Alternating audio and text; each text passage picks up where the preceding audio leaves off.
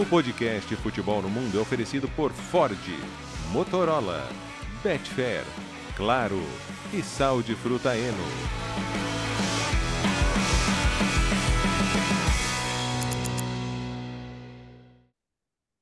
Alô Brasil, olá para você que é fã de esportes, podcast Futebol no Mundo 292 está no ar. Muita coisa acontecendo no meio de semana e nós vamos falar muito a partir de agora com o Biratan Leal, com o André Donk. Hoje um time um pouco mais reduzido, o Gustavo Hoffman chega daqui a pouco com o Hoffman entrevista, problemas, o que é? Problemas no mundo digital do Hoffman. Leonardo Bertozzi parece que continua curtindo a vida na praia, Jean Oddi também resolvendo outras questões aqui dos canais ESPN. Vamos juntos aqui, Bira? Opa, vamos lá. Tem meio de semana que é um pouco diferente, né? Com é, datas de competições domésticas né, no, no, na Europa. Então, Copa da Alemanha, Copa da Itália, Copa do Rei, mas Premier League. Premier League, daí a Inglaterra foi com sua liga mesmo. E olha, grandes jogos, viu, na Premier League. Vamos lá, vamos lá. E hoje também com o André Donk, é, nós pedimos a participação do Donk antes de saber do ocorrido. E aí, Donk? Tudo bom, Alex? Bira, fã de esporte. Sempre um baita prazer aqui receber o convite de vocês. É, espero que a gente foque na Premier League, né? Mais assunto. Copa da Alemanha a gente pode deixar para lá, né? Tanto que Premier League é assunto, camisa do Aston Villa hoje para homenagear o Unai Emery, que é o cara na, na, na, é o técnico da Premier League em 2023. Sem dúvida nenhuma. Até agora nós começamos então com a Premier League e a vitória do Aston Villa diante do Manchester City. Atenção, o Manchester City neste momento é o quarto colocado. Sim, é o quarto colocado do campeonato inglês, seis pontos atrás do Arsenal. Aliás, o Vila, né, Dom, o Bira, dominou o jogo. O gol demorou até para sair, né? É, então, a gente está gravando esse podcast, inclusive, na, na quinta-feira, antes dos jogos da quinta, da Premier League. Existe até uma chance matemática do, do Manchester City cair fora do G4 da Premier League. Mas para ah, isso. Tem que acontecer muita coisa. Né? Não, não, o Tottenham tem que vencer, mas por uma goleada estrondosa ali, de uns sete gols ali, para passar no saldo de gols, empatariam em pontos, né? Então, eu tô, eu tô pressupondo que o Manchester City manteve a quarta posição. É, mas, mas foi um atropelamento, né? Foi um atropelamento da Aston Villa. Inclusive, eu tava no, no no mesmo horário, eu estava fazendo outro jogo, eu estava fazendo Manchester United e Chelsea. Mas depois eu desci na redação para ver o, o, Goiás e América Mineiro, e daí o Fã de Esportes que me acompanha naquela rede social que tinha o nome do passarinho agora passou a ter outro nome, é, até sabe por que eu estava vendo esse jogo. E e deu cruze, cruzei com o Paulo Andrade, que tava. que narrou o Aston Villa e Manchester City. O Paulo Andrade falou: Olha, eu não lembro de ver o Manchester City do Guardiola se amassado desse jeito o jogo inteiro. E foi o jogo inteiro. 1 a 0 foi muito generoso para o Manchester City. O Ederson fez algumas boas defesas, teve bola na trave. É, o Aston Villa, depois que faz 1 a 0 continua amassando o Manchester City, continua pressionando, continua criando chances. Foi uma superioridade do, do Aston Villa muito marcante, sobretudo o, é, o, jogo no meio de campo. O Aston Villa dominou muita intensidade, conseguindo sufocar as saídas de bola do City e com fases ofensivas muito rápidas, né? Então, um time que não ficou tanto tempo com a bola quando atacava, justamente para não dar tempo da defesa do Manchester City se recompor. Então saía muito rápido, o Manchester City não conseguia é, evitar que o Aston Villa conseguisse atacar esses espaços, então o Aston Villa explorava muito e foi empilhando oportunidades de gol uma atrás da outra. Olha, ficou muito barato. Tô tentando aqui abrir os números do jogo, meu computador tá meio lerdo aqui. Daqui a pouco eu abro. Então, pode não vai travar aqui. aí, hein? É, não posso travar, não. E, e até pegando um, o que o Bira estava falando, Alex, é, tem um dado da Opta que mostra exatamente o que o Bira acabou de, de analisar em relação à partida. Ontem, o Aston Villa recuperou a posse de bola no terço final do campo 13 vezes. Foi a maior quantidade de bolas recuperadas no terço final contra o, o City do Pep Guardiola desde que ele chegou na Premier League. Então, assim, foi um Aston Villa cirúrgico na sua estratégia. Outro dado da Opta que, para mim, é assustador. É, as duas finalizações do City, que inclusive foram no mesmo lance, né? Do Haaland, duas defesaças do Martinez, mas ou seja, foram duas finalizações, mas apenas uma ação ofensiva de fato perigosa do Manchester City. Foi o menor número na carreira do Pep Guardiola é, nas cinco grandes ligas, né? Então a gente conta a passagem do Barcelona, do Bayern de Munique em jogos de, de ligas. Ele nunca, os times deles nunca tinha finalizado pouco e, e, e foi o recorde também de finalizações concedidas nessa condição, né? nessa em ligas, né? 22 vezes. Assim, os números são absurdos e, e, de fato eu tava tentando lembrar Cara, eu não lembro uma vez que o City do Guardiola foi tão amassado. E se teve alguma vez próxima, talvez tenha sido num duelo Big Six, ou um duelo de times que, que lutam por título de Champions. Então, o que o Aston Villa tá fazendo é um negócio absurdo. Para mim, não, não me impacta a vitória do Aston Villa, ainda que foi a primeira do Emery contra o Guardiola na carreira, a diferença dos elencos. Mas para mim, impacta a forma como foi. Eu nunca vi isso, assim, o City ser tão amassado. E, cara, 1 a 0 é pro City estar tá feliz pelo que, pelo que foi o jogo. O único jogo é que eu me lembro. lembro. É incrível. É o único jogo que eu me lembrei que o Manchester City do Guardiola foi foi é, superado é, pelo adversário durante os 90 minutos e teve que ficar aguentando pressão, foi num jogo contra o Atlético de Madrid na Champions League há, há duas temporadas. Uma, um empate por 0 a 0 em Madrid, que o, o Atlético de Madrid Simeone empurrou o Manchester City. Só que aí ele tem alguns atenuantes. Primeiro, é, era, um mata, era um jogo de volta de mata-mata. O City tinha vencido o primeiro jogo por 1 a 0 então uhum. dava para dizer que o City jogava pelo resultado de alguma forma. Então é, é compreensível vai que, que o outro time estivesse com um vigor ofensivo muito maior e o Manchester City talvez tenha meio que aceitado que, olha, o melhor jeito é segurar esse empate porque não é o fim do mundo pra gente. Agora, esse jogo não, o Manchester City precisava ganhar o jogo. O Arsenal tinha ganhado um dia antes na rodada. Né? Então, o Manchester City tinha que ganhar para também não deixar o Arsenal começar a abrir vantagem. E então, e ele perdeu, né? O Manchester City naquele jogo conseguiu uhum. empatar. Então, vai, é, uhum. segurou o empate, no, passou de fase, conseguiu, conseguiu o objetivo. Nesse aqui, não, não conseguiu o objetivo e depois que sai perdendo, é, ainda continua sendo superado. O, o, mais incrível que muita gente fala, né? Ah, é melhor assim, porque daqui a pouco o City arranca. Então, com diferença, teremos o campeonato. Não vai atropelar é. ninguém e, de repente, é, ser campeão fácil, né? Olha, aqui peguei os números aqui, ó. Ah, demorou para abrir, mas abriu. O computador tá meio, meio preguiçoso hoje. Esse é, calor também. Eu, eu, nesse, nesse calor eu compreendo. Tá calor? É, todo mundo fica meio preguiçoso nesse calor que tá fazendo. É, foram 22 finalizações do Aston Villa contra duas que foram as duas que o, que o Donk falou, né? Dos no mesmo lance. O, o Haaland chuta, o Dibu Martinez espalma, a jogada segue, daí um cruzamento para o Haaland, ele cabeceia e o Dibu Martinez defende de novo. Né? Então, foi uma ação ofensiva só que funcionou do, do City, mas 22 a 2 de finalização. 22 a 2. Um jogo que tem 22 finalizações de um time, com sete, sendo ela, é, sete finalizações certas, você imagina que, que esse time tinha feito, tenha feito pelo menos dois gols.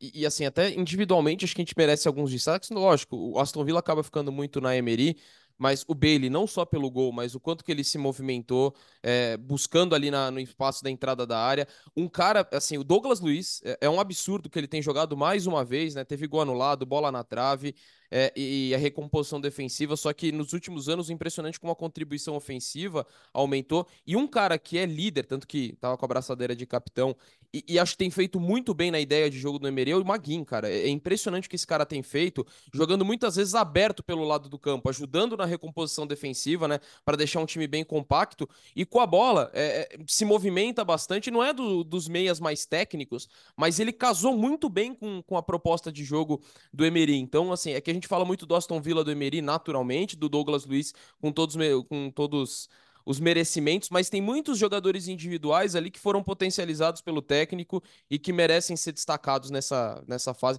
É um absurdo, né? O time ganhou todas em casa na Premier League, é um recorde que tem estabelecido. Até tem uma marca.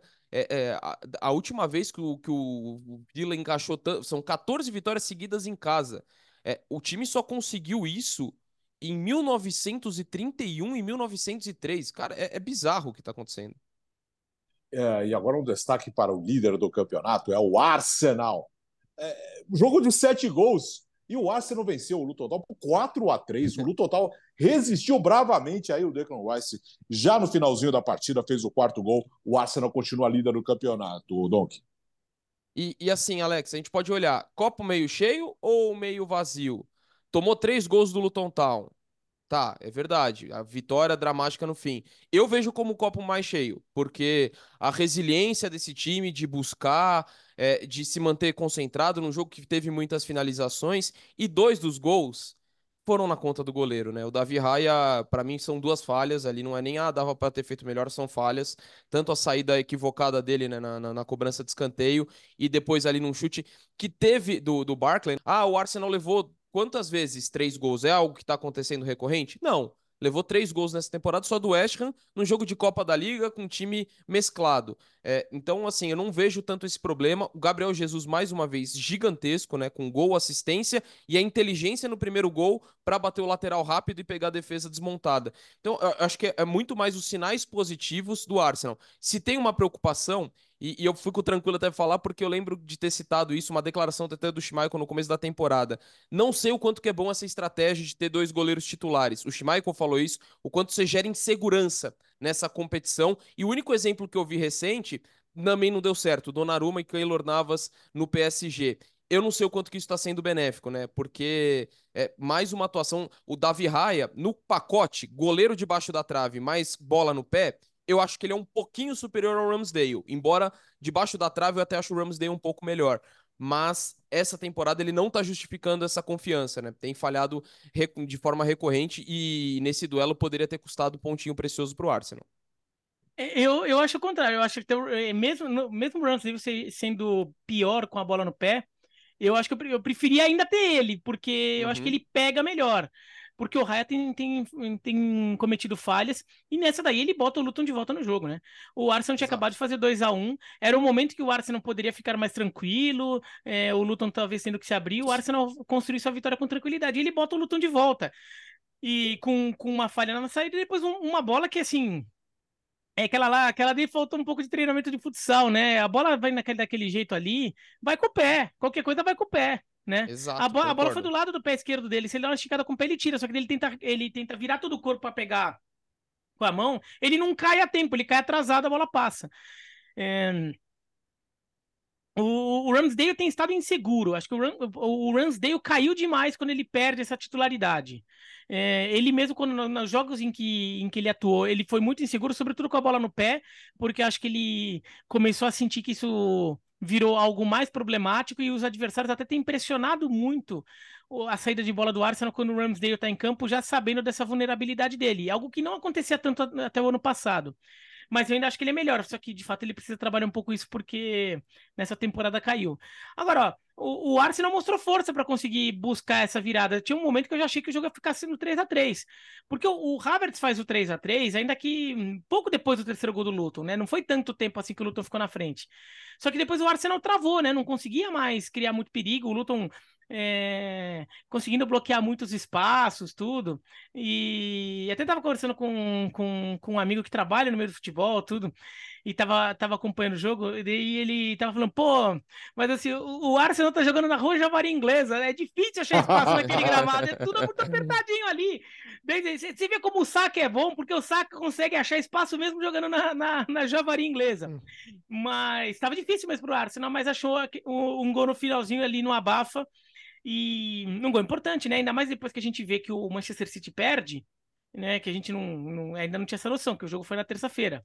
O, o Arsenal abriu mais pontos ainda para o Manchester City. O Liverpool ganhou, então o Liverpool ainda ficou um pouco na cola, mas é, foi uma vitória importante ali, porque esse é aquele tropeço que quando você faz, você fala, hum, esse é aquele, aqueles dois pontos que eu vou chegar lá, vou chegar lá em abril, maio, ali na reta final do campeonato, eu vou ficar lembrando desses dois pontos aqui. Que o Liverpool vai lembrar, né, porque o Liverpool empatou com o Luton. Então... E, e, quase foi zero pontos, né? Porque o Luiz Dias faz o gol 50 minutos segundo é, naquele jogo. É, o Arsenal, o Arsenal pelo menos escapou e, e conseguiu os três pontos. Protocolar a vitória tranquila do, do Liverpool, né, Dong? Assim, é diante de um time muito frágil. Tinha até aquela injeção de ânimo, né? Volta do Chris Wilder por tudo que ele representa, o técnico que levou o Sheffield da terceira divisão para a primeira, é, depois da demissão do Paul Heckingbottom, mas a diferença é muito grande. É, o Liverpool dominou a partida, ainda que o gol do Soboslai, né, que fecha a conta ali mais na reta final, é, foi, foi, nos foi justamente na reta final, já nos acréscimos, mas assim, o Liverpool foi, foi bem tranquilo para conseguir essa vitória. Um trabalho muito legal, né, que tem feito o Klopp, né, em toda essa é, reconstrução, sobretudo do meio de campo. O Arnold, mais uma vez, é, indo muito bem, é, gerando boas situações. Dá uma assistência que também vai muito na conta da defesa do, do, do Sheffield, porque ele cobra um escanteio a meia altura, ninguém corta o Van Dijk faz gol no meio da área com o pé, assim. Então, não é, olha que genialidade o escanteio do Arnold. Tem o mérito, bateu bem, assistência tudo mais, mas tem muita falha. Mas a sequência dele, né? O, o, o gol contra do Leno numa falta bela cobrada por ele, o gol também que ele faz naquela partida contra o City, acho que tem sido a principal notícia do, do, do Liverpool, essa recuperação do Arnold, e o Klopp já deixou claro, jogando de lateral, embora na fase ofensiva atue muito por dentro. É, mas é um Liverpool que, sinceramente, é, por tudo que está vivendo, essa reconstrução, a qualidade que tem do elenco, é, eu vejo fortíssimo candidato ao título. O que mais me preocupava em relação ao Liverpool é, será que ele vai, ser, vai conseguir ser equilibrado defensivamente?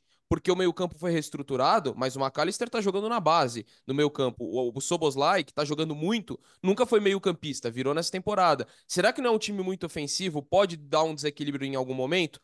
Até agora, não. É, tá tendo um desempenho defensivo muito sólido. Não sei a sequência da temporada, mas Liverpool, para mim, eu coloco ele como um candidato bem forte, não só a voltar a Champions, mas brigar pelo título. Fala, bem. É, o, o, eu admito que esse jogo até que teve pouco pelo horário dele, né? Porque eu ia fazer o Manchester United de Chelsea e depois eu, eu uhum. priorizei o Manchester City. Então, nesse jogo eu vi mais por alto com, é, como foi, mas. É, até pelo que eu vi, foi, foi um amasso do Liverpool, o Liverpool com muita superioridade diante de um time que é muito fraco, né? O, o Sheffield United é o pior time da, da Premier League, até trocou de treinador.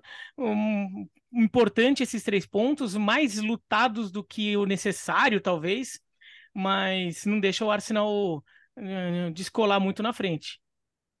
Tivemos clássico Manchester United 2 a 1 diante do Chelsea, o Chelsea que vinha de uma grande vitória não, no final de semana contra o Brighton, mas é um time que ainda oscila muito. Você esteve nessa, né, Bira, com o Renan do Couto? Exato. Olha, foi, uma be... foi um belo jogo, tá?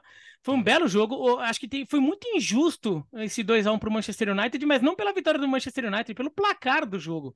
2 a 1 parece que foi um jogo mais comum, assim, um, é, até, por exemplo, expected goals, vai, do jogo, foi 4 e 17 do United contra 1 e 52 do Chelsea.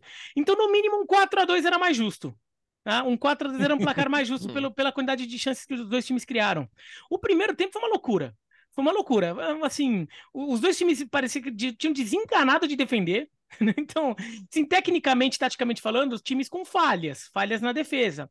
Mas, do ponto de vista da diversão, do entretenimento, o jogo estava entregando demais, assim. O, o, primeiro tempo foi um tiroteio, os dois times, assim, se atirando para o ataque, mas principalmente o United, né? o United empurrando muito o Chelsea.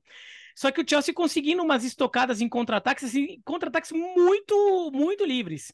Então, é, é, acaba sendo um jogo muito animado. O Manchester United tem um pênalti no começo do jogo que o, que o Bruno Fernandes perde. Né? O, o Sanches defende. Depois, o, Manchester United faz 1 a 0 ainda. E, e, quando parecia que o United poderia até fazer mais, o United começa a ceder uns contra-ataques. O Nicolas Jackson perde um gol na cara do gol no contra-ataque que o, que o Sterling perde, é, puxa. O Mudrik ali, daí, ó. Olha o risco, hein? Olha o risco. Você hum. bota o seu time exposto com a linha avançada, e daí ficam situações de mano a mano do Mudrik contra o Maguire você hum. vai ter problemas. É que eu não tô nem querendo pegar da, no pé do Maguire como, como ser um jogador ruim ou bom como característica de jogo. Ele é um zagueiro pesado. Ele é um zagueiro pesado. Você vai um Mudrik em cima dele, vai fazer a festa. Nem fez tanto assim, mas chutou uma bola na trave e teve uma outra oportunidade que a bola ficou um pouquinho, foi um pouquinho para fora. E daí no final o, Chelsea acaba é, empatando o jogo numa jogada do Palmer que eu achei que a que a defesa do Manchester United ficou acompanhando demais, assim, ficou muito olhando ali o Palmer avançando, e o Palmer foi, foi, foi, foi, foi, achou um espaço e chutou no cantinho. Um a um, muito generoso para o Chelsea no intervalo. No segundo tempo, até mais equilibrado, e acho que daí o Chelsea faz substituições, né? O, Pochettino coloca, por exemplo, o Rhys James no lugar do Cucurella para dar um pouco mais de estabilidade, porque o Garnacho estava fazendo a festa do lado esquerdo, fazendo a festa, jogando com muita liberdade em cima do Cucurella. O Cucurella jogando improvisado de lateral direito, daí já até falo um pouco mais disso. E, e, o jogo fica um pouco, um pouco mais normal. Um pouco mais normal. Ainda assim, tem um momento em que o Chelsea começa a chamar um pouquinho demais o, o Manchester United para sua área.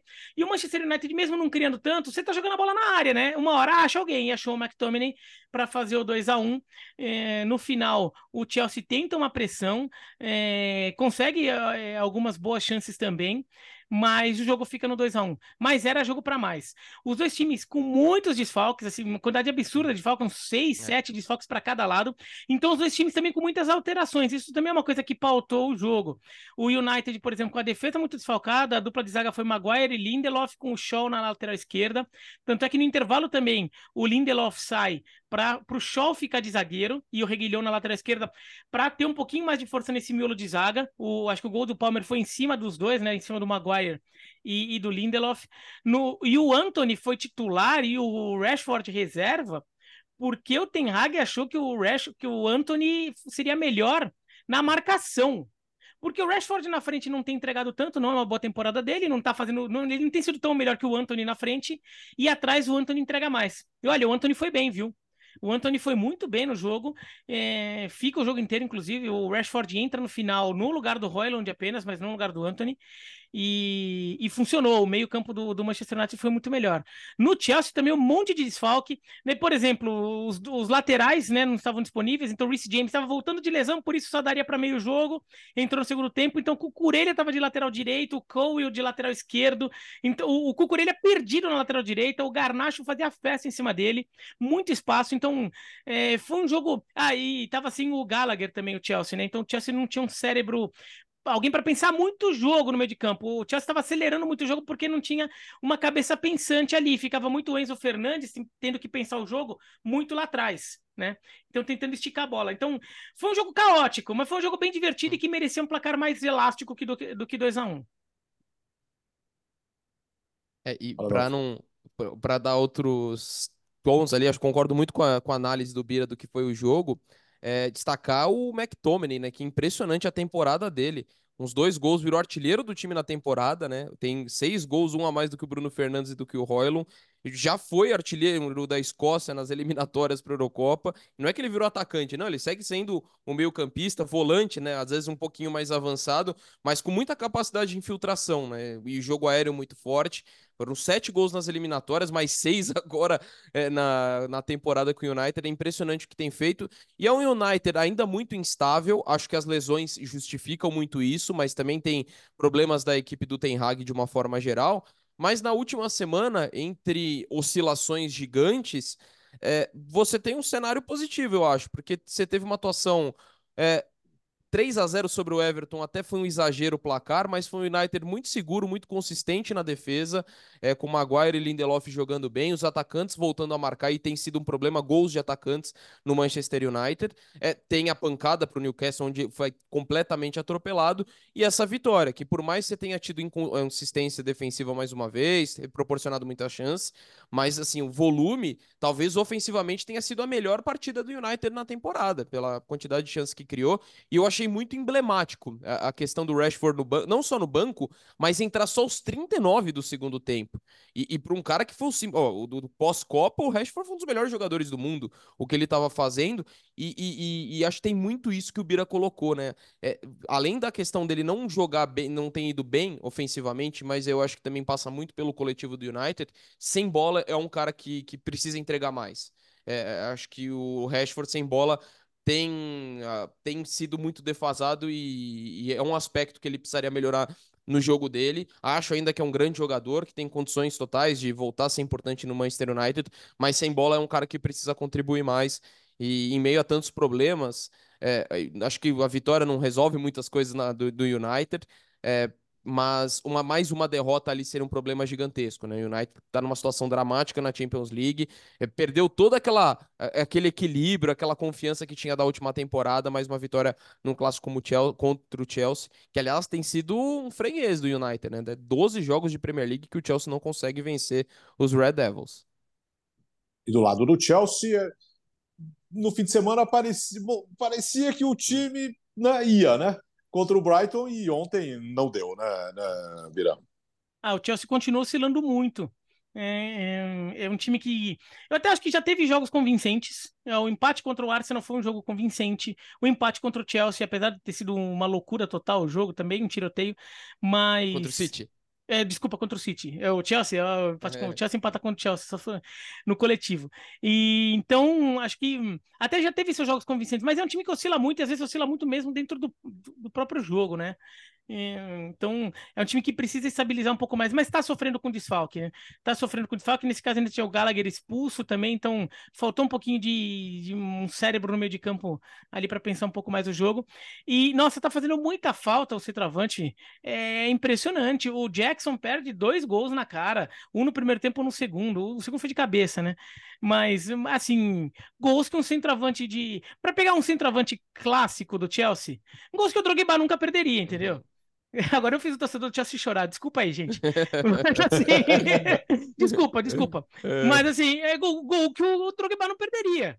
Gol que o Eto'o não perderia, né? Então o Chelsea precisa de, de, de um, de um atacante. O Nkuku foi contratado para isso, mas contra um deal, né? Então Vamos ver se o Chelsea. Até putz, falar para o Chelsea trabalhar no mercado depois de tanta contratação que eles fizeram no, no último ano e meio, mas tem que buscar alguma, algum, alguma solução ali, alguém que para ser um reserva que seja.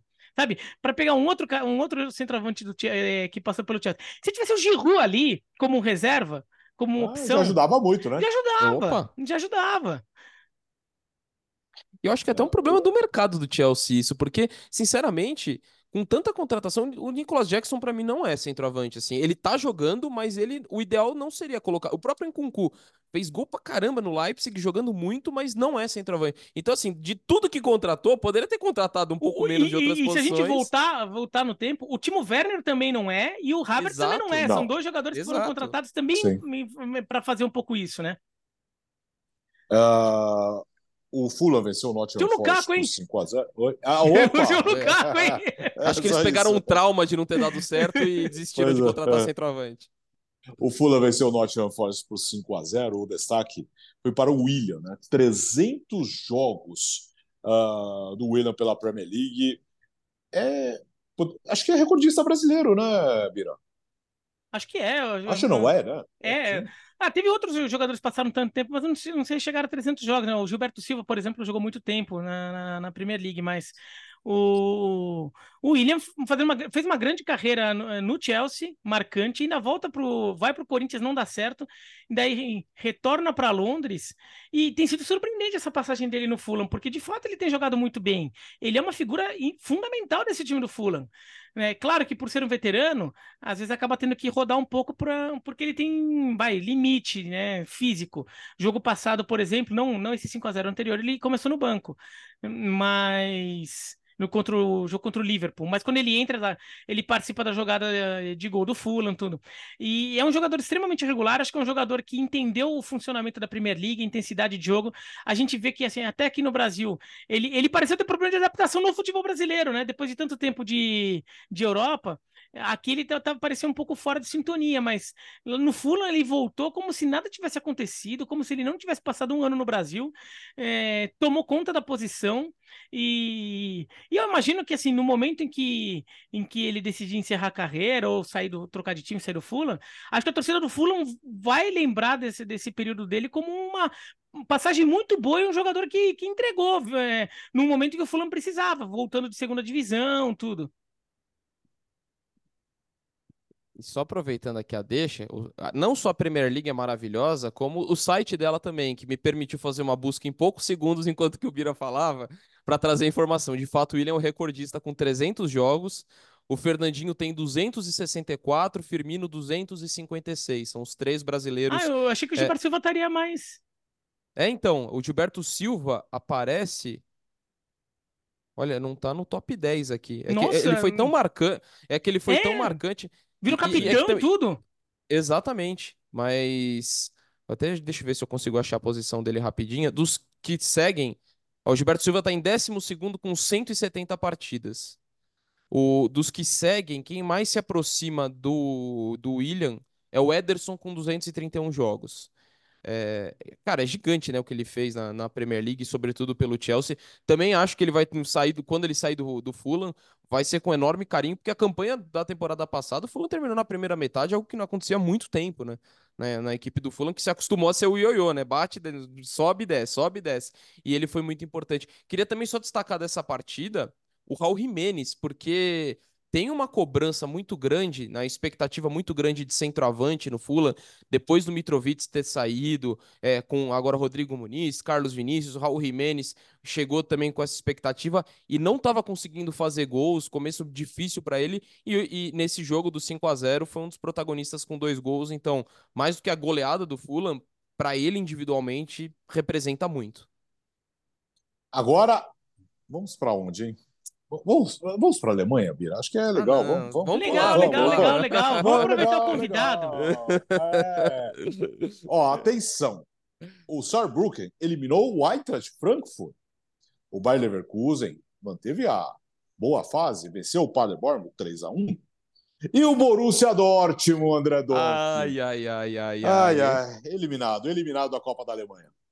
Ah, e, e, e assim, completamente justo, viu, Alex? Stuttgart foi muito, mas muito superior ao, Borussia, ao Borussia Dortmund na partida. É, o Terzic até fez uma escalação. Eu tava na transmissão e, e dava para ver toda hora no primeiro tempo. Iam buscar Füllkrug, Brandt e Royce no banco que chamou atenção essa ideia dele, é, de colocar os três, né? O Brandt, para mim, é o melhor jogador do time na temporada. O Füllkrug tem ido muito bem. O Royce é todo o símbolo que tem, mas para mim o que mais surpreende, o que menos surpreendeu no banco foi o Royce, mais o Brandt e o Füllkrug. Mas ele colocou um time com ADM, com Bino Gittens e com o Mukoko no comando de ataque, que até se machucou e o, o Füllkrug entrou no primeiro tempo.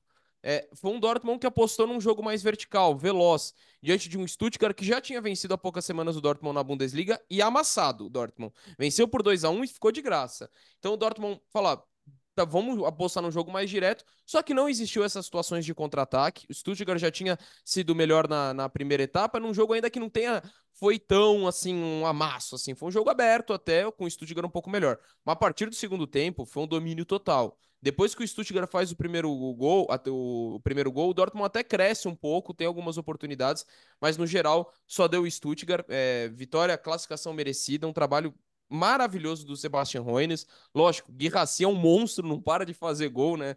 Só não tem mais gols que ficou um período machucado. O Undav, que substituiu ele nesse período, entrou muito bem é, fazendo gols. Tanto que os dois jogaram juntos ontem, só pela segunda vez na temporada, segundo jogo seguido, inclusive, que eles atuaram como titulares juntos. Mas ontem, para mim, ainda o melhor em campo foi o Mittelstedt, com o lateral esquerdo, que deu assistência para o gol do Silas, né, o, o segundo do Stuttgart, é, participou da primeira jogada e criou muita coisa. É, classificação merecida, um Stuttgart que vai brigar para voltar a Champions, né, não joga Champions há mais de 15 anos, não joga competição europeia desde 2010, se não, 2000 Agora um pouquinho por talvez 2013, agora me fugiu da memória. Mas faz mais de 10 anos que não joga a competição europeia, o Stuttgart. E, e, e tem tudo para conseguir isso. Assim, o trabalho é muito bem feito, um time bem organizado. Até me surpreendeu no começo da temporada. Admito que eu falei, hum, logo, logo acho que o Stuttgart sai daí já não tenho a mesma convicção. A disputa é pesada, porque não é só o Dortmund, mas tem o Leipzig por ali também, com o Leverkusen e o Bayern na, nessa briga pelo G4, mas é, é, é, um trabalho muito bem feito. E a Copa da Alemanha, só para terminar é, desse, uh, da, do, essa análise mais geral da com, com, competição, cara, tá muito legal. E assim, tô falando com o coração doído pela eliminação do Dortmund, mas a competição, a gente tem os oito quadrifinalistas. São quatro times da segunda divisão, um da terceira e três só da Bundesliga. É, desses que estão vivos, quem ganhou mais próximo o título foi o Stuttgart, em 97. Então, assim, a gente está falando de uma competição que a gente vai ter um campeão diferente depois de 27 anos. É, sem falar na possibilidade de um campeão inédito, enfim. E já nas últimas temporadas, as surpresas têm acontecido de times de segunda divisão bater semifinal. O Saarbrücken, a gente está falando agora, que eliminou o Bayern, o Frankfurt, mas na temporada 2019-20, quando ele estava na quarta divisão e não na terceira de hoje, ele foi semifinalista. Então, assim, não é de hoje que as coisas têm acontecido é, na, na, na, na Copa da Alemanha. Tudo que a Bundesliga é, esquece com o Bayern, a Copa da Alemanha é o avesso. É, o, Donk acabou provar que mais do que torcer pro, mais do que apreciar a vitória do Dortmund, ele aprecia as derrotas do Bayern, né? a gente tem que se agarrar às pequenas coisas. Tem que ser assim, não tem né? jeito. Não, e, e o que é legal é que assim, entre os times é, é, vai, de outras divisões, tem uns times legais ali, né? Então, por exemplo, vai, tem a história do Saarbrücken, né? Que, é, que virou a, a, o, o, conto de fadas dessa Copa da Alemanha, o time da terceira divisão, que não tá bem na terceira divisão, é. né? Tá lá no meio da tabela da, da, terceira divisão, e a terceira divisão alemã já é regionalizada, então é um grupo regional, né? O, do Saarbrücken, mas tem o Fortuna Düsseldorf, que é um clube tradicional, que eliminou o Magdeburg, que, é um clube tradicional da Alemanha Oriental, já ganhou competição europeia, o Magdeburg na época da Alemanha Oriental. Então, Fortuna Düsseldorf está vivo. O Kaiserslautern, que é um, é. um, foi um grande do futebol alemão, está me sumindo. A cidade é muito pequena, a cidade de Kaiserslautern, né? Então é difícil no, se sustentar é, tão forte assim cada vez mais, porque a forma de atingir mercado vai se desenvolvendo e um time de cidade pequena tem mais dificuldade. Mas o Kaiserslautern é muito tradicional no futebol alemão, era a base da seleção alemã ocidental campeã da Copa de 54, por exemplo, né? Então, é, o capitão, o Fritz Walter jogava lá, né? O capitão do, da, daquela seleção, opa, daquela seleção da, da Alemanha Ocidental. Então, é um clube mega tradicional do futebol alemão e tá ali na segunda divisão faz, já faz um tempo, né? Mas é, tá vivo na Copa da Alemanha, então tem uns clubes legais ali. E o Hertha Berlim, né? Que o Hertha Berlim tá ameaçado de cair para a terceira divisão hum. na Alemanha, mas no, na Copa da Alemanha tá vivo eliminando o Hamburgo, né, que, tá, que tá brigando para subir para a primeira. O Hamburgo também dá uma caprichada, né? O Hamburgo sempre dá um jeito de. As coisas eram, empatou em 3 a 3 e caiu nos pênaltis, mas tem sido uma Copa da Alemanha legal. E o São Paulo, por exemplo, tá vivo, né? Eliminou o Homburg por 4 a 1 O Homburg é o grande rival do Saarbrücken, para quem não sabe. Hum. É, são os dois principais times de Sarre, né? Que é a região que até foi um país independente logo depois da Segunda Guerra Mundial. Então, é, é uma Copa da Alemanha com, que está com times alternativos, vai, em relação ao que tem sido nos últimos anos, mas são, são clubes legais. Uh, vamos para a Espanha agora, com destaque para a Copa do Rei. No meio de semana, tivemos a vitória do Betis no sufoco diante do Vila, no... Vila Novense. E o Sevilha venceu o Atlético Astorga por 2 a 0. Uh, ah, enfim, o Diego Alonso, pelo menos na Copa do Rei, vence, né, Doc? Pelo menos ali, né? São as únicas duas vitórias do Sevilha nos últimos 13 jogos, né? São cinco derrotas e sete empates. É, é um Sevilha que está colhendo um mau mercado de, alguma, de uma temporada atrás, né? Perdeu é, já, algumas temporadas atrás, né? Não conseguiu repor saídas importantes, né? Sobretudo no sistema defensivo, desde que foi embora o Koundé, que foi embora o Diego Carlos. É, é que tem. Cara, é, é bizarro, né? Porque o, o, o, o ponto isolado do Sevilha é a Liga Europa. Quando ele ganha do Manchester United, é campeão em cima da Roma, porque mesmo a temporada passada não foi, foi péssima no Campeonato Espanhol, né? determinado momento correu o risco de, de rebaixamento, depois até deu uma afastada. O Mendilibar conseguiu fazer um grande trabalho, mas já caiu nessa temporada. Então é um Sevilha que não passa confiança nenhuma, é, apesar da volta do Sérgio Ramos, por tudo que representa. Até fez gol de pênalti agora nesse jogo da Copa do Rei, mas é um time que não deve ir para a Europa League via Champions, né, tem tudo para ser lanterna da sua chave. Uh, Campeonato Espanhol, não consigo ver esse time é, brigando por competições europeias, porque a gente fala dos três grandes. É, a temporada que o Girona faz, pelo menos no mínimo uma conference, que o Girona vai pegar. Uh, você tem Betis, você tem Atlético Bilbao fazendo um grande ano, Real Sociedade um grande ano. Sinceramente, não consigo imaginar o Sevilha, é, talvez até terminando a primeira metade da tabela. É bastante complicado o cenário. Ok, se classificou, mas foi obrigação. Não consigo ver notícias positivas no cenário atual do Sevilha. É, e convenhamos, né? Ganhar o time da quinta divisão desse, é. sim, né? É, o Sevilha ganhou, com muita tranquilidade, nem teve que fazer muita força, mas é um time da quinta divisão, né? O, o Atlético Astorga. E o rival do Sevilha, o Betis, que sofreu, né? Pegou o Vila Novense. No final das contas, ganha por 2 a 1 um, com dois gols no finalzinho. Tava perdendo por 1 um a 0 Daí o Exalzuli, o Abdi, né? Formado lá no Barcelona, hoje defende a seleção marroquina Empata os 44 do segundo tempo e o Borja Iglesias uhum. faz o gol da vitória aos 48. Então, o Sevilha, o Betis, que é um time que, que está melhor que o, que o Sevilha, sofreu bastante para ganhar de um time da quarta divisão. É uma divisão acima, mas também não é grande coisa, né? Uhum. Também era um time que era para ter garantido a classificação com um pouco mais de tranquilidade. Até jogou com alguns jogadores, é, uma equipe com alguns jogadores é, alternativos ali, mas, assim, pelo desnível técnico, se imaginava que fosse ganhar com mais facilidade. Mas esse que é o legal das Copas Europeias, quando é só jogo de ida.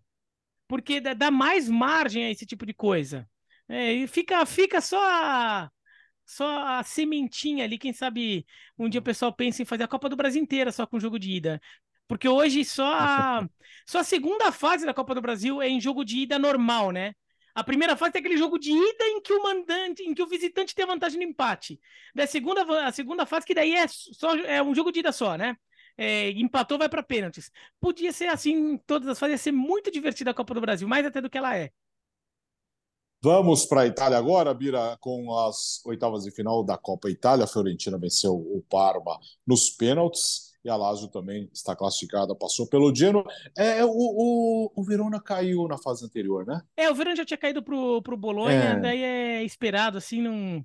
O, o Bolonha é um time bem melhor, né? O Bolonha do, do, do Thiago Mota, inclusive é um, é um bom jogo é, para a gente esperar nessa Copa Itália, Bolonha e Inter no dia 20, quase no Natal, né? Mas esse Inter e, aliás, Inter e Bolonha, né? Eu joguei em Milão, mas é um, um confronto bem divertido para a Copa da Itália. O Bolonha é um time muito chato, muito difícil de jogar, o time perde pouco, empata muito, né? Mas perde pouco. Mas a uh, Fiorentina empata com, com o Parma 2 a 2 a Fiorentina acaba passando por 4 a 1 nos pênaltis. Então o Parma fica pelo caminho. O Parma que, que não tem mais o, o, o Buffon, né? Para quem tem essa dúvida, né? o Parma já não tem mais o Buffon e acabou dando trabalho para um, uma Fiorentina muito boa. A Fiorentina também acaba não joga com seu time 100%, né, a Fiorentina do italiano, mas é, o Arthur, por exemplo, teve que entrar no segundo tempo mas é, foi um bom jogo aí, a Fiorentina acaba passando de fase, é um time também para ficar de olho. Lazio e Genoa é o esperado, né? A Lazio, é, com seus, mesmo com seus problemas na temporada, é um time superior ao Genoa. O Genoa é um time com muitos problemas, está brigando para não, não ser rebaixado, deve escapar, mas está brigando lá naquela parte de baixo da tabela. Né? E a Lazio controla o jogo, vence por 1x0, até com um gol no comecinho, mas continuou né, com, é, controlando o jogo, assim, não foi um jogo com, com tanto susto assim para para uh, Lazio. Diga, E, e a Lazio, é, é, impressionante como ela tem destoado, né? Consegue essa vitória, não pode falar que ainda é uma grande campanha da Copa Itália, mas nos torneios é, eliminatórios, né? Na Champions League já classificada, num grupo parelho ali com o Feyenoord, com, com o Celtic, ainda tem a chance de liderança, não deve acontecer, já que visita o Atlético de Madrid, mas está indo muito mal no italiano. É, mas o, o, acho que a sequência é muito positiva, né? Porque são três vitórias seguidas da Lazio e sem sofrer gols. Então dá uma esperança que possa. A, a temporada, o ponto para você melhorar ali ainda para Lazio é, é muito na, no campeonato italiano, até para pensar em brigar por competições europeias. A Champions, voltar à Champions é, é, um tanto difícil, né? Pela competição e pela diferença que já ficou de pontos, mas pelo menos jogar uma Conference ou a Europa League seria importante. Lembrando que a Fiorentina também é atual vice-campeã, né? Foi muito bem nos mata-matas na temporada passada, batendo final de Conference, final de Copa Itália, acabou perdendo as duas, mas trabalho muito bom do Vincenzo italiano, técnico para se ficar de olho. É, teve esse drama ali, né? Até a gente tá falando do Betis agora também muito parecido, né? Com os gols no fim, é, para arrancar o empate com o Parma, que é o líder da Série B, né? Tem, tem boas chances de de repente voltar para a elite do campeonato italiano, mas apesar de todo o drama, Fiorentina confirmada na próxima fase. E, e assim, considerando a temporada passada, é um time para se ficar de olho que pode ir longe na competição. Uh, vamos para a França agora. Tivemos um jogo atrasado, aliás, jogo atrasado por conta uh, de uma grande confusão que nós tivemos antes do jogo entre o Olympique de Marseille e Lyon. E agora o jogo remarcado 3 a 0 para o Olympique de Marseille. Situação do Lyon é desesperadora, né, Bira? Nós estamos falando, chegando perto do final do primeiro turno e ele está seis pontos, seis pontos de sair da zona de rebaixamento. É, na, na verdade, ele está cinco, né? Porque o. É cinco, mas o primeiro time tem 13, né? Ele tem não, 7. Não, né? não, não, não. É que assim, tem o Lorient que tem 12. E o, o, o Lorient tá naquela fase de repescagem. Né? É, é, é, vamos é isso. É, é, é, é, Ele tá a 6 pontos é. de estar tá 100% livre. E tá Livre, é cinco isso. pontos de estar tá 50% livre e 50% É, é, é, jogar playoff. É, É, exatamente. E tá a três pontos do Clermont, que é o penúltimo colocado. E pera que assim, o Lyon deu sinal de que estava melhorando, até conseguiu os resultados, venceu o Rennes fora de casa por 1 a 0 que é um bom resultado. Então dava a impressão que ó, o Lyon tá melhorando, mas aí voltou a se afundar. É verdade que a tabela não ajudou nesse período, né? Pegou o, três derrotas seguidas, mas pegou o Lille, que, que, é o quarto colocado, o Lens, que é o sexto colocado e está em Champions League, e agora pegou o Olympique de Marseille, que não vinha tão bem assim, mas porque deu uma oscilada, mas é um time forte. Então, pegou três jogos duros pela frente e acabou perdendo os três. Agora, por mais que tenham sido três jogos duros, né? O Lyon em recuperação num campeonato que é tão equilibrado como o francês, você espera que pelo menos alguns pontos ele faça nesses três jogos, né? Pelo menos ganhe um hum. ou consiga dois empates ali, né? Para mesmo que ele ficasse em último ou, em, ou dentro do da zona de rebaixamento, mas ficar com, com um pouco mais na, na, briga ali, né? Ele tá um pouco para trás, ele tá mais de um jogo de, de escapar dessa zona de rebaixamento. Então, é, o Lyon precisa se agrupar. Hoje o time, assim, o time não vem jogando bem, é óbvio, mas eu não acho que o time seja tão ruim assim. Não é o pior time da, da França Sim. no papel. Tem jogador ali para ser meio de tabela com tranquilidade. É que o time, a coisa tá bagunçada. É, achei que a contratação do Blanc para o começo de temporada foi aí atrapalhada. Um técnico que eu acho que já ficou um pouco para trás, é mais muito pelo nome, pelo que ele representa. Daí veio o, Grosso, que também não tem uma carreira espetacular como técnico, mas é um jogador que já jogou lá no Lyon, então apostaram um pouco nisso, né? Para o Grosso, o Fábio Grosso, né, italiano. Então, já, tro já trocou de novo de técnico. Então, o Lyon vem se debatendo muito nesses planejamentos, né? E e com muita disputa também na gestão, né? O John Textor com o Jean-Michel Olá, que é o, o, antigo proprietário, mas que, que, quis manter alguma posição. Então, tem muita disputa ali no Lyon, então é, as tomadas de decisões estão muito atrapalhadas. Né? O Lyon precisa um pouco de calma para ver se encontra um, um caminho. É, que ano para ser, que fim de ano para ser John Textor, né? Porque é. É, por tudo que aconteceu aqui no Brasil, é, a, o Lyon lanterna, viu? E até o Palace, que estava bem, né? Já são quatro jogos sem vencer na Premier League, com três derrotas e um empate. Então, é, é, é assim, é tudo desmoronou, né? É, eu, eu vou muito também nessa linha, assim, é, é um planejamento muito equivocado ali do Lyon, a, a quantidade de troca de técnicos até é, é acaba comprovando isso, mas é uma situação salvável ainda, assim, porque você olha a diferença de pontos, como o Ira falou, não acho que é o pior time da França, longe disso, você tem cinco para essa zona de playoff e seis para sair, então, assim, tá menos da metade do campeonato, é, mas nesse período que de repente poderia sonhar com uma reação, é um golpe muito duro, né? Porque é um clássico contra o Marselha e 3 a 0 foi a maior derrota do Lyon no clássico em quase 30 anos. É, a última vitória tão, tão forte, tão imponente do Marcelo nesse duelo tinha sido em abril de 94, então fazia muito tempo que,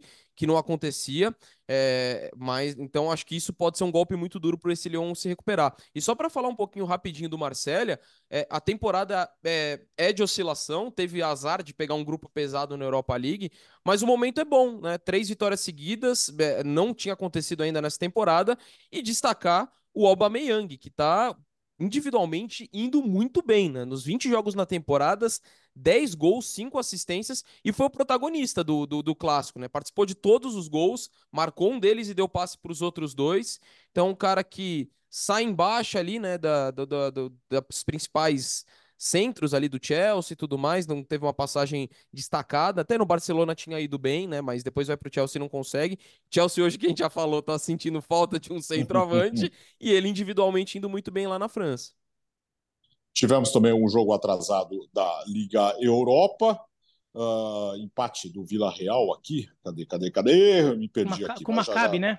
Com, com, com Maccabi, o Vila Real continua em segundo no grupo, certo? Confere? Certo. Confere, confere. Certo. Uh, hora do Hoffman entrevista. Hoje nós vamos para Uzbequistão, grupo F da Liga Europa 0 a 0 Vila Real e Maccabi Haifa. O Vila Real segundo com o N, N em primeiro e o Maccabi é o lanterna. Vamos para o Uzbequistão, né, Bira? Isso, vamos com pro... Matheus Lima. Aquele atacante. Como que é? Você tem a pronúncia do time aí? Não, não, não, não, não é isso que eu ia falar, é, porque é, assim, é. É, é, bom ser atacante lá, né? Porque nem sempre os backs estão bem. Ai! Ah, garoto! eu pensei nisso, eu falei, não vai falar. Tem alguma coisa com Beck aí. Ó, a entrevista de hoje é com o Matheus Lima, atacante do Nassaf Karsh. Pode ser? Pode ser, né? Acho que pode então, ser. O Gustavo... Pode ser, pode ser. O Gustavo Hoffman, então, aparece aqui no podcast Futebol no Mundo. Vem aí a entrevista dele, direto de Uzbequistão, Gustavo. Fã de esportes, a viagem agora é para a Ásia, para o Uzbequistão, com uma passagem pelo Catar, porque no momento em que gravamos a entrevista, Matheus Lima, jogador do Nazaf Karshi, equipe do Uzbequistão, está no Catar, porque jogou recentemente pela Champions League Asiática. Matheus, tudo bem? Um prazer falar contigo. Fala, Gustavo, tudo bem? O prazer é meu. É, obrigado pela oportunidade.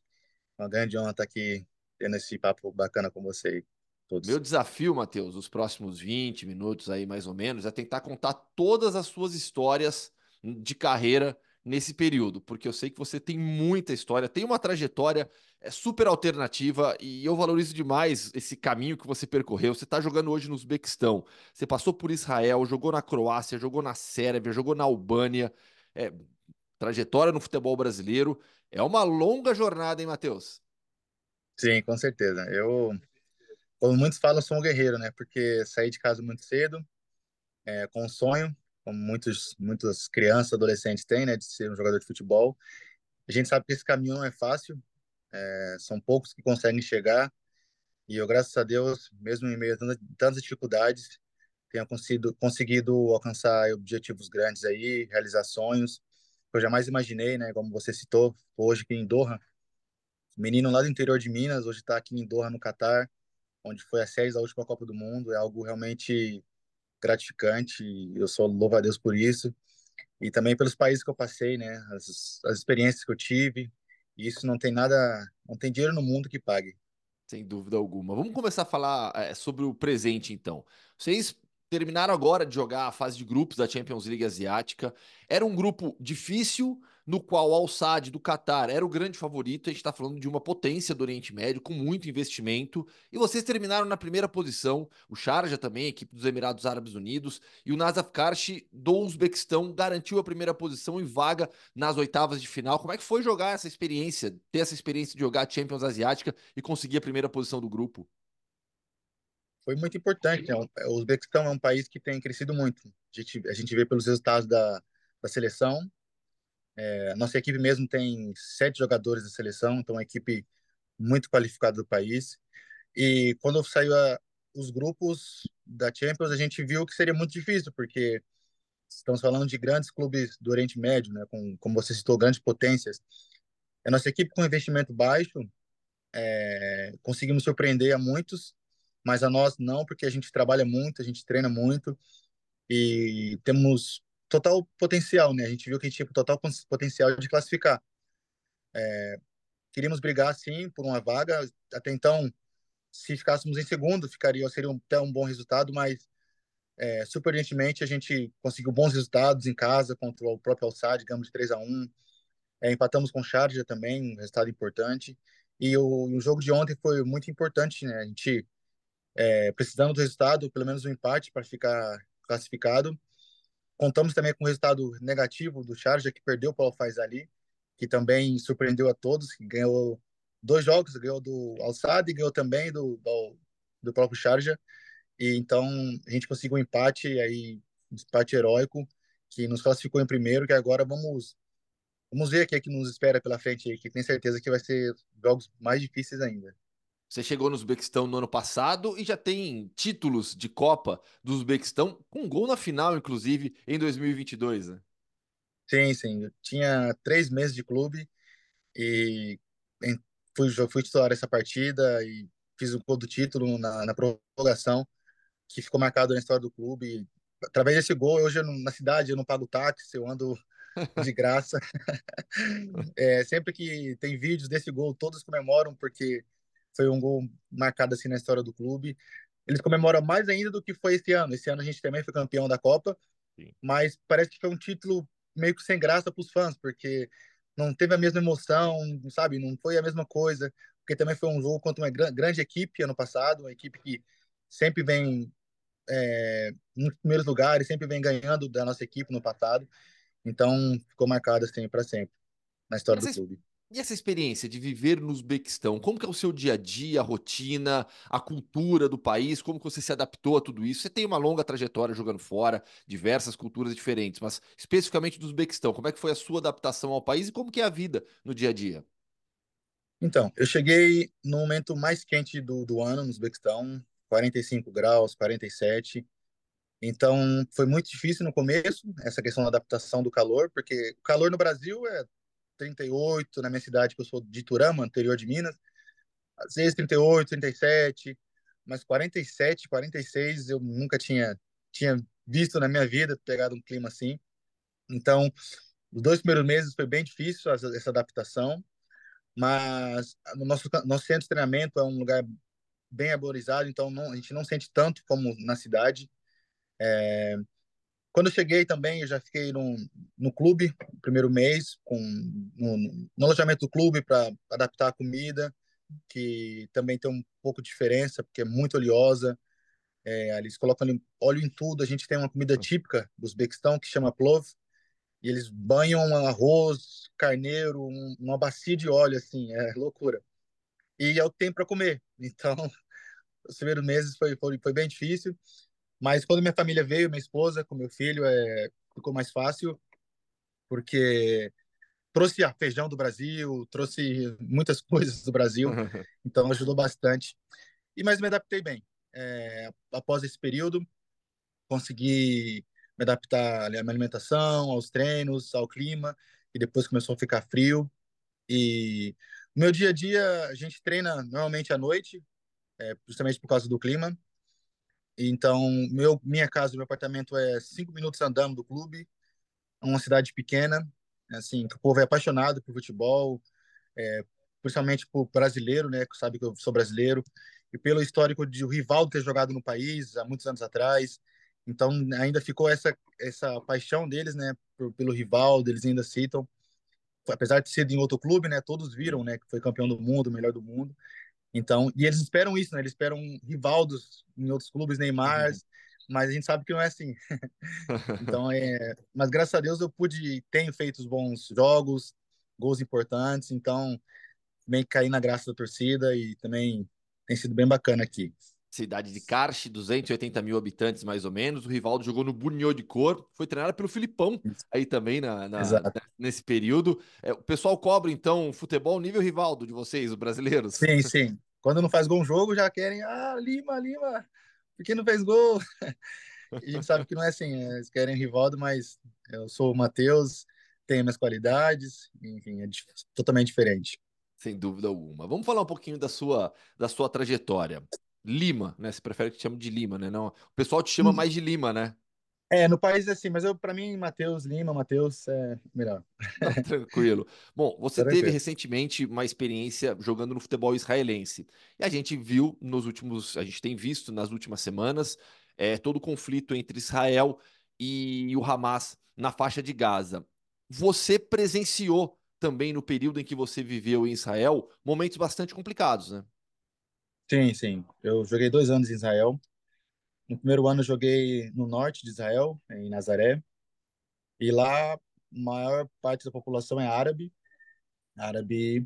E então, assim, nessa época teve os ataques também do, do Hezbollah, o ataque também do, do Hamas.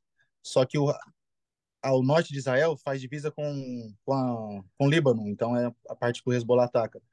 Então, por ser também uma parte árabe, eles atacam menos, com medo de poder matar os próprios povo deles, né, que são os árabes. Então, eles têm esse cuidado, entre aspas, né, com, com isso. Mas o Hamas, a gente, eu e minha esposa, eu lembro que a gente não conseguia dormir. A gente ficou cinco dias sem dormir, minha esposa tendo pesadelo, porque baixamos o aplicativo de, de sinal que fala quando, onde vai cair as bombas, né, os, alarmes. Então, toda hora chegava mensagem. Nessa época teve 3.500 500 mísseis lançados.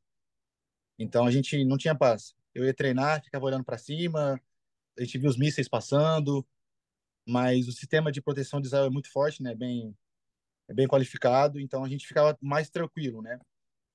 E quando eu mudei para o centro de Israel, Tel Aviv, começou a ter os ataques terrestres. Os, os terroristas, eles andavam nas ruas, começavam a esfaquear as pessoas, a atirar nas pessoas.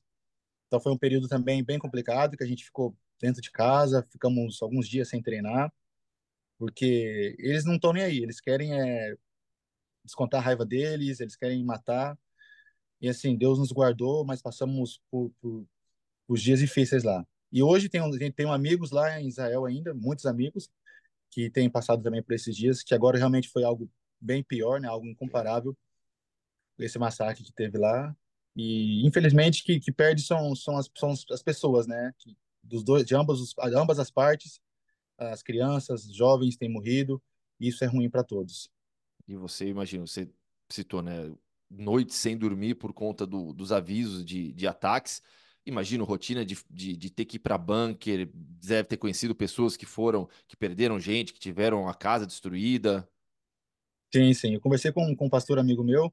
O prédio ao lado do que ele mora, na cidade que eu morei, em Grishon, Lezion, foi derrubado, atacado, assim. Foi um estrago muito grande. Ele mandou o vídeo para mim.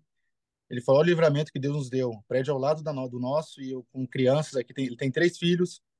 Então, assim, fiquei muito, muito tocado, assim, porque poderia ser meu prédio, poderia ser a minha família lá, entendeu? E é muito triste isso. Sem dúvida alguma. Falando um pouco mais da sua experiência agora no Brasil também. Aliás, antes de a gente chegar no Brasil, eu queria passar por Sérvia e Croácia, por Albânia, Sérvia e Croácia, né? Começando pela Albânia, porque a Albânia agora tá com Silvinho como técnico da seleção, foram Sim. jogar de no... vão jogar de novo uma Eurocopa, e a Albânia foi a sua primeira experiência europeia, né?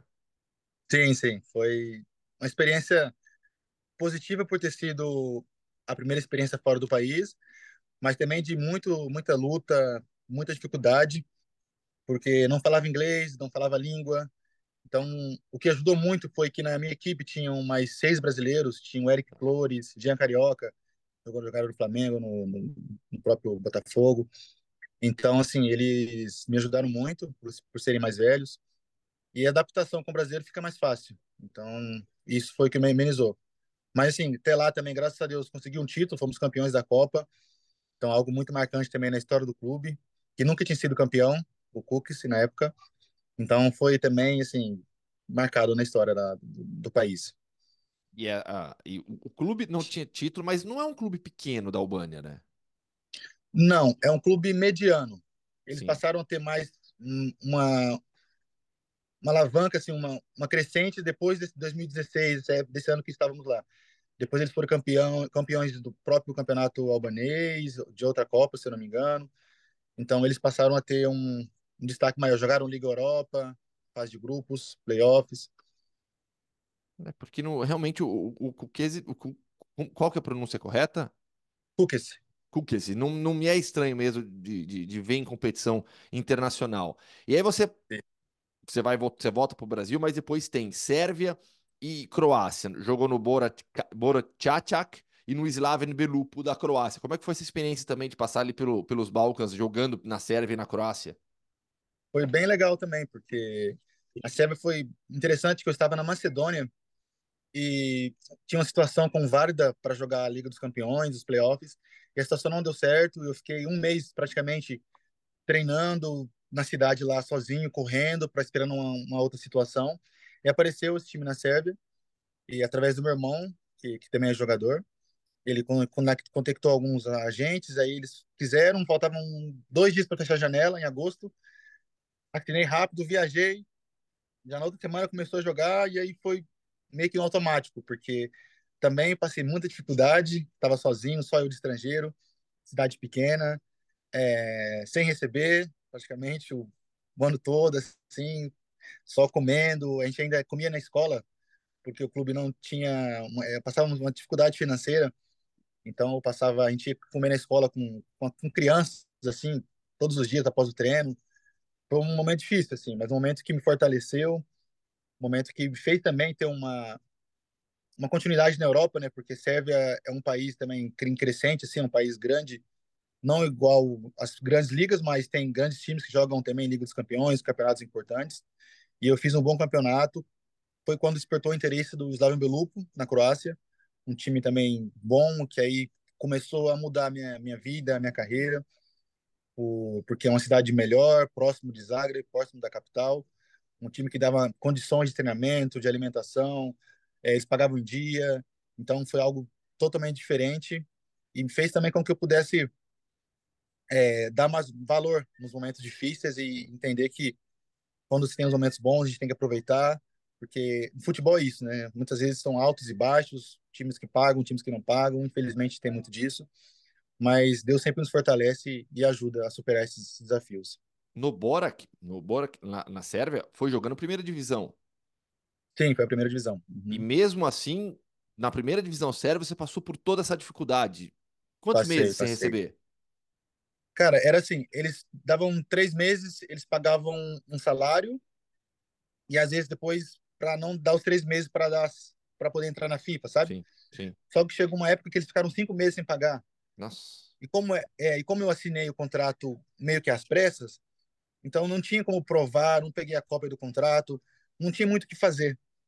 Caramba. E as pessoas que me levaram, eles também não me não me deram o suporte necessário, porque eu estava sozinho, eu não tinha opção. sozinho, né? Sim. Exato. E eu, por eu já ter passado por tudo que eu passei na Macedônia, de não ter acertado, de ficar treinando sozinho, falei, eu quero jogar, mesmo que eu não receba, eu quero uma oportunidade de crescer, não quero voltar para o Brasil, quero realmente seguir minha carreira aqui para ter uma crescente, assim, de jogar realmente no, em alto nível na Europa, de ter mais oportunidades.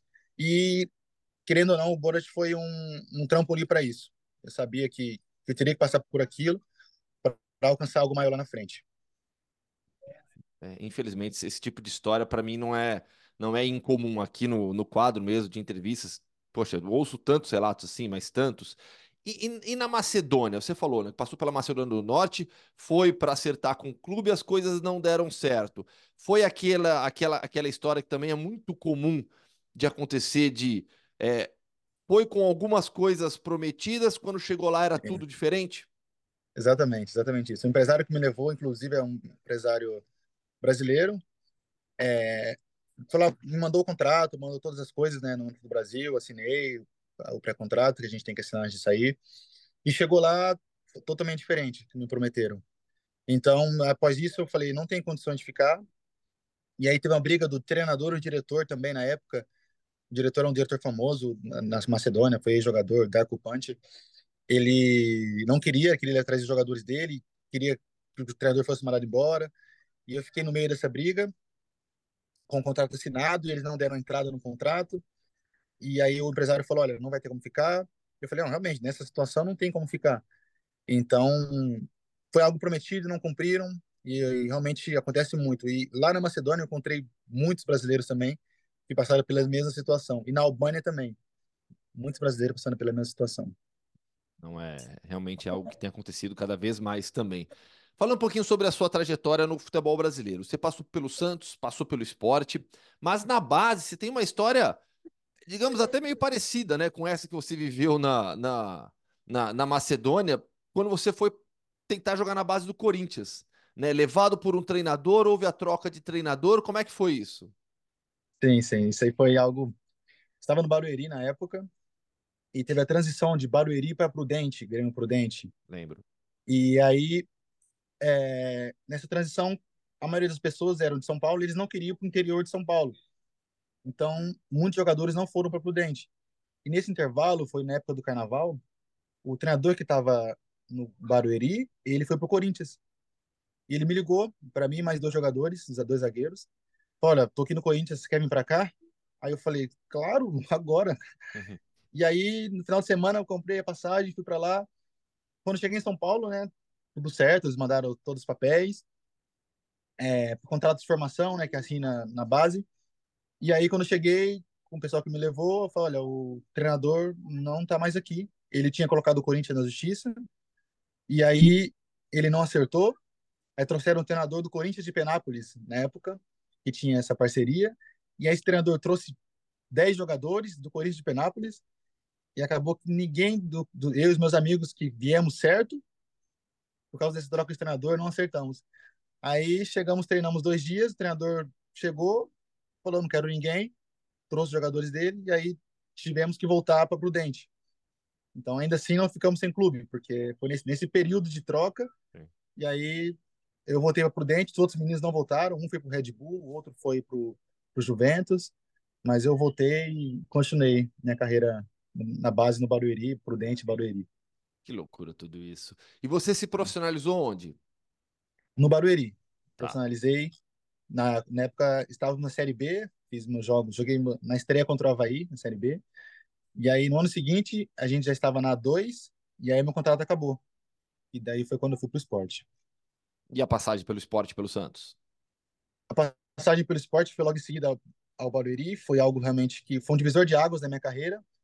Que eu saí de um Barueri, que na época era um time crescente, mas com, com essa mudança começou a cair novamente. E salário dez vezes mais do que eu ganhava, assim, mudou a minha vida, da minha família.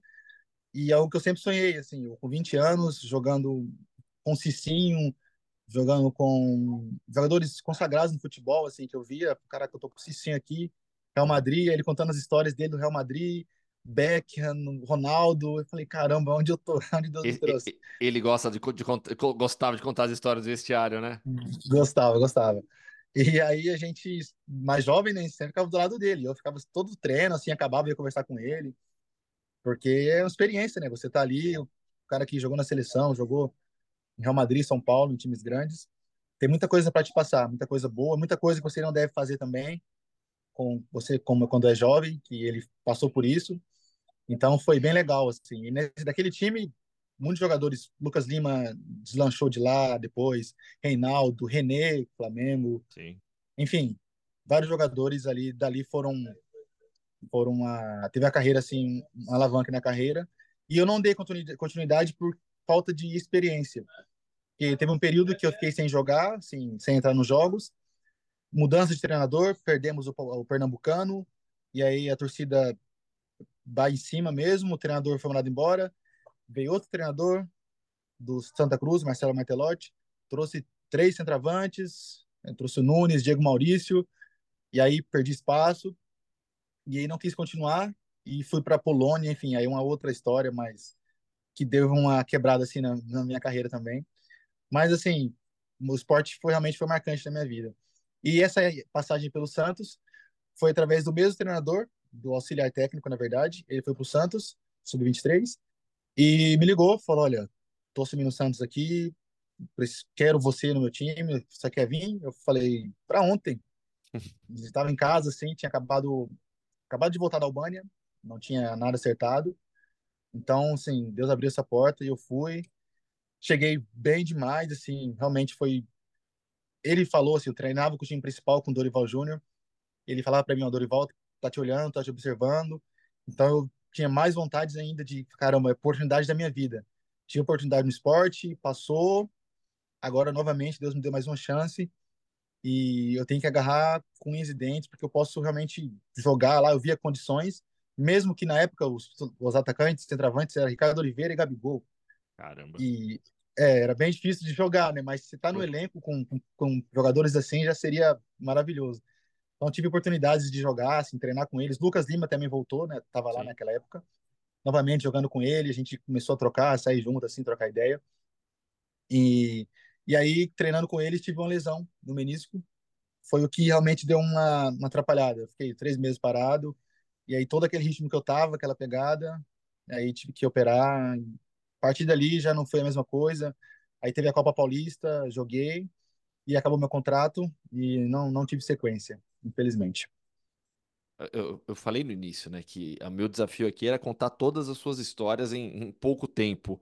Fala da Polônia agora. Você vai ter que contar o que aconteceu nessa ida para a Polônia. Foi assim, é, no esporte com essa mudança, meu empresário falou, olha, vai ser difícil para você jogar. Tem quatro centroavantes, o Roger estava no elenco também, Roger, aí ficou Roger, Diego Maurício, Nunes.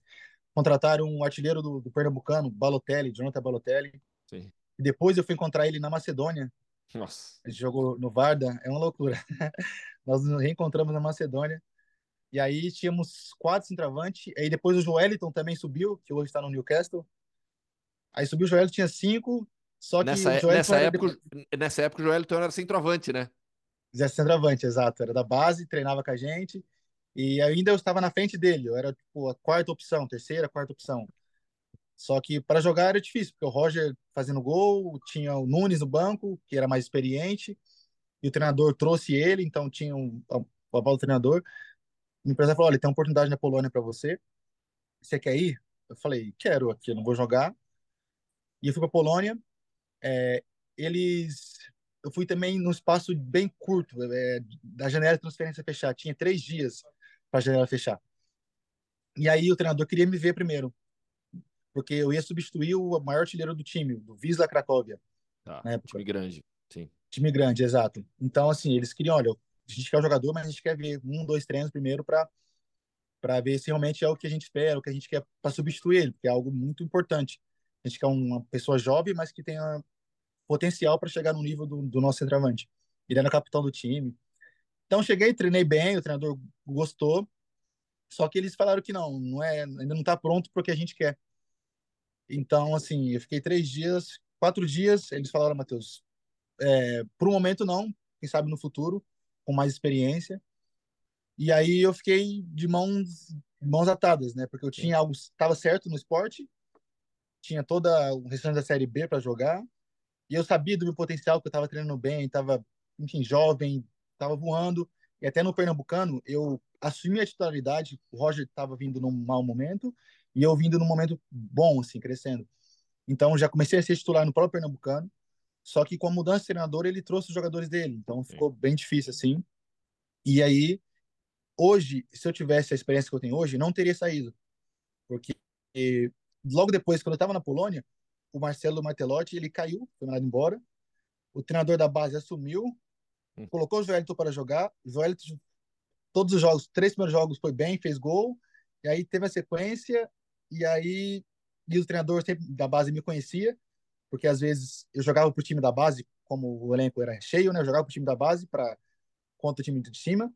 Então ele gostava de mim. Aí eu, eu lá na Polônia vendo tudo isso, falei, caramba, eu, se eu tivesse lá, Sim. eu estaria jogando, entendeu? Poderia e era a minha você. oportunidade. Sim. Poderia ser eu. Mas são escolhas, né? Futebol é, é muito disso e não me arrependo, assim, me arrependo de não ter tido a experiência que, que eu tenho hoje, porque poderia ter mudado toda a minha carreira. Sim. Mas Deus faz tudo certo, assim. Ele me levou para os momentos, lugares certos, momentos certos. E é, a experiência que eu tenho hoje, tudo que eu vivi, eu, eu sou muito feliz, assim, muito realizado.